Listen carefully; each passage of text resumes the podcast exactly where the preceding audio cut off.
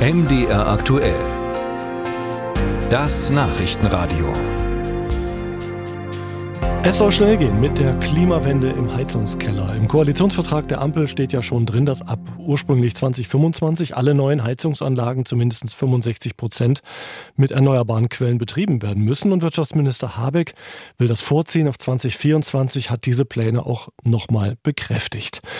Unabhängig von der deutschen teils aufgeregten Diskussion hat die EU ebenfalls den Plan, im Rahmen ihres Green Deals alle Häuser und Wohnungen auf dem Kontinent auf einen höheren Energiestandard zu bringen bis 2030. Das aber würde Abermillionen von Eigentümern zu ja, quasi Zwangssanierungen zwingen.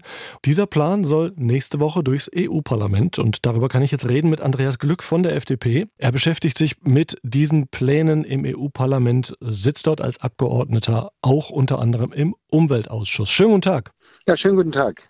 Herr Glück, wie sehen Sie diese Pläne, Gebäude auf dem europäischen Kontinent energetisch zu sanieren? Ja, also zunächst mal ist natürlich wichtig, dass Gebäude ähm, energetisch saniert werden. Das ist in der Tat richtig. Allerdings ist dieser von der Kommission gewählte Ansatz in meinen Augen völliger Quatsch. Gerade haben wir erst die Gebäude in den Emissionshandel mit einbezogen. Und statt jetzt abzuwarten, was das bringt, holt die Kommission jetzt schon wieder die ordnungspolitische Keule hervor. Und das halte ich doch für hochproblematisch, diesen Ansatz. Ja, vielleicht ist das mit dem Abwarten das Problem, dass die EU-Kommission sagt, wir haben keine Zeit mehr. Naja gut, aber das ist, äh, das ist immer ein bisschen schwierig, wenn Sie so Instrumente in der Politik einbringen, wenn sie Gesetzgebung machen und wenn sie dann nicht warten, was diese Gesetzgebung für eine Auswirkung hat. Und ich bin überzeugt davon, dass der europäische CO2-Zertifikatehandel ETS eben schon in anderen Bereichen gezeigt hat, dass es zu einer CO2-Reduzierung führt, also gerade im Bereich der Industrie als auch im Bereich der Energiewirtschaft, ist es ein hervorragendes Instrument, das da funktioniert.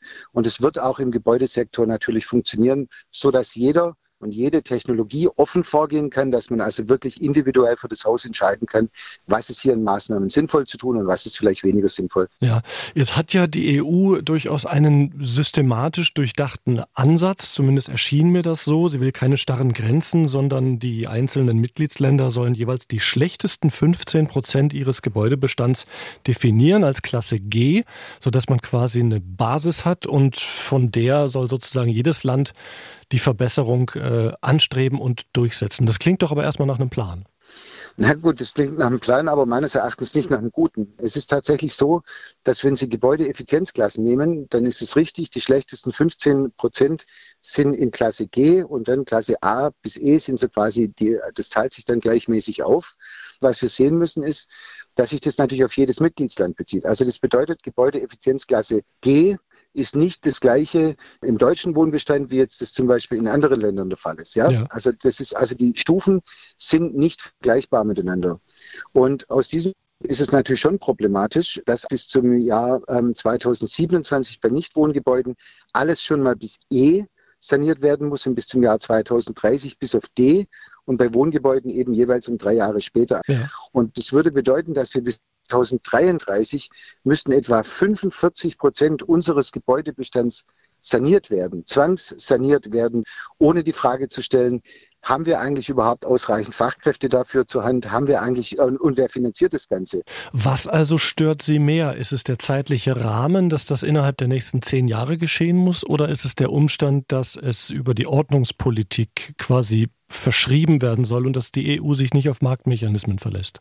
Also mit Sicherheit beides. Aber dieser zweite Punkt, den Sie gerade eben angesprochen haben, ist tatsächlich so, dass es völlig unnötig und auch ist, wenn wir doch vorher schon so ein technologieoffenes Instrument wie den europäischen CO2-Zertifikatehandel haben, der eben, wie gesagt, die besten Lösungen für jedes Haus irgendwo ermöglicht. Für wie hoch beziffern Sie die Chancen für Ihren Vorschlag des Zertifikatehandels?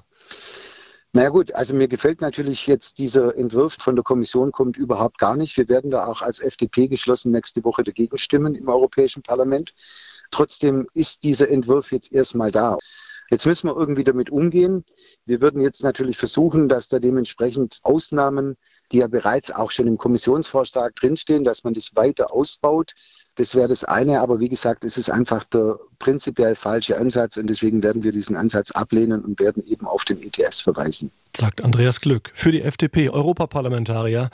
Herr Glück, danke für Ihre Zeit. Ja, vielen herzlichen Dank.